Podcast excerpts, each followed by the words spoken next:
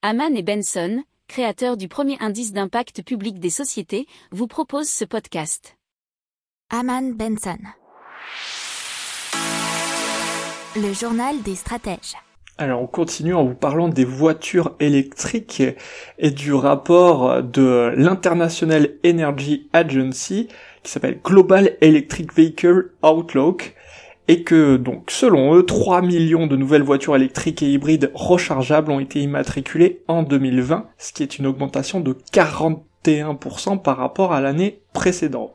Donc ils ont fait un peu de prospective puisque la croissance actuelle selon eux mènerait à 145 millions de véhicules électriques en 2030. Cependant, en encourageant la production et la vente de véhicules électriques, le marché mondial pourrait atteindre 230 millions d'unités en 2030.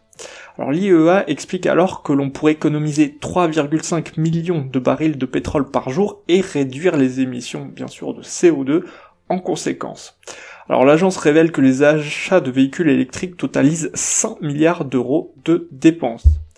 Euh, l'offre en matière de véhicules électriques se compose de 370 modèles euh, donc en ce moment, soit 40% de plus qu'en 2019.